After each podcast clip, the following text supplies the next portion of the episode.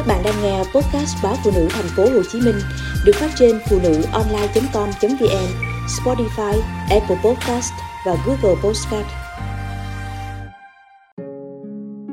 Buông tay Anh muốn tin chuyện ngoại tình của chị chỉ là phút say nắng, một chút bồng bột rồi chị sẽ quay về bên anh.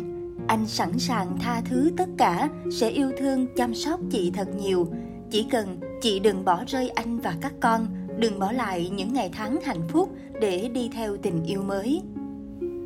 Chuyện ngoại tình của chị anh đã nghe đồn từ lâu nhưng không tin bởi người đàn ông kia kém chị 13 tuổi lại là trai chưa vợ.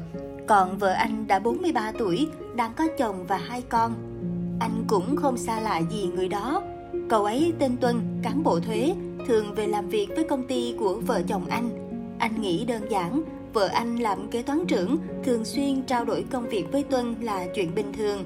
Thỉnh thoảng có đi ăn uống cũng là chuyện xã giao. Anh còn định mai mối Tuân cho đứa con gái lớn của mình. Anh cho rằng đó chỉ là chuyện thiên hạ đặc điều, có lẽ họ đang ganh tị với hạnh phúc của gia đình anh.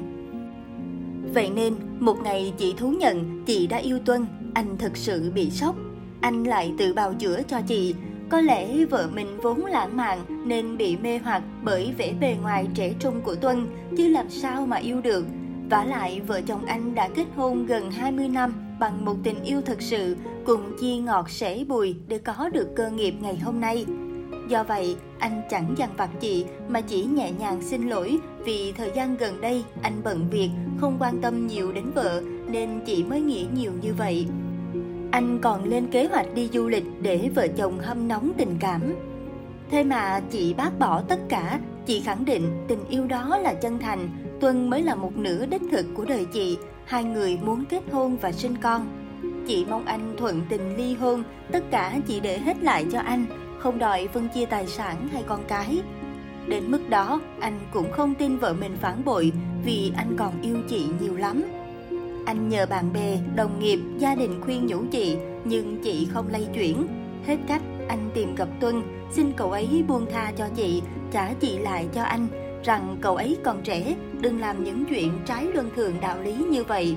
Nhưng Tuân một mực khẳng định hai người yêu nhau chân thành, cậu ấy không có ý định lợi dụng chị vì nhà cậu ấy thuộc hàng khá giả nhất thành phố. Tuân còn đề nghị anh giải quyết nhanh chuyện ly hôn để cậu ấy và chị có thể kết hôn đúng pháp luật. Chỉ hai tuần sau khi thú nhận với anh, chị gửi đơn ly hôn và dọn ra ngoài sống chung với người tình. Ngày đầu hai người thuê một căn nhà để làm tổ uyên ương vì gia đình Tuân kiên quyết phản đối cuộc hôn nhân chênh lệch này.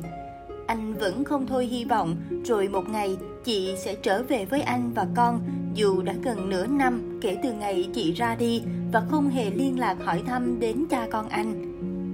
Vậy mà tối nay nghe đứa con gái kể lúc sáng nó gặp mẹ ở siêu thị, mẹ sắp có em bé.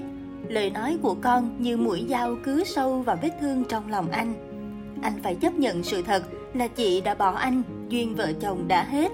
Ngày mai anh sẽ lên tòa án để giải quyết dứt điểm chuyện ly hôn của hai người. Anh đã quyết định buông tay.